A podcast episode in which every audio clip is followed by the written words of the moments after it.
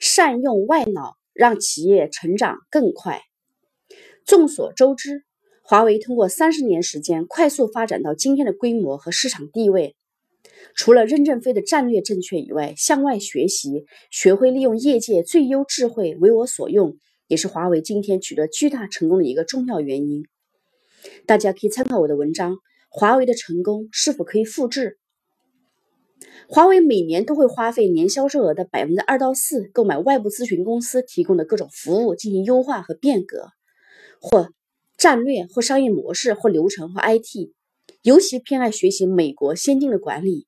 弥补游击队、土八路不懂管理的先天缺陷，在快速发展的中国大地上，实体经济的主力军先进制造业如雨后春笋般的崛起壮大。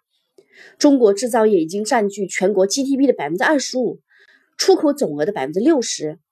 无数制造企业正以风和已聚之势向世界级企业群体迈进，向智能制造升级。中国已经是世界制造的中心。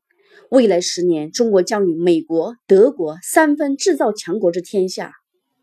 我有充分的理由相信中国企业家的求知欲和学习能力。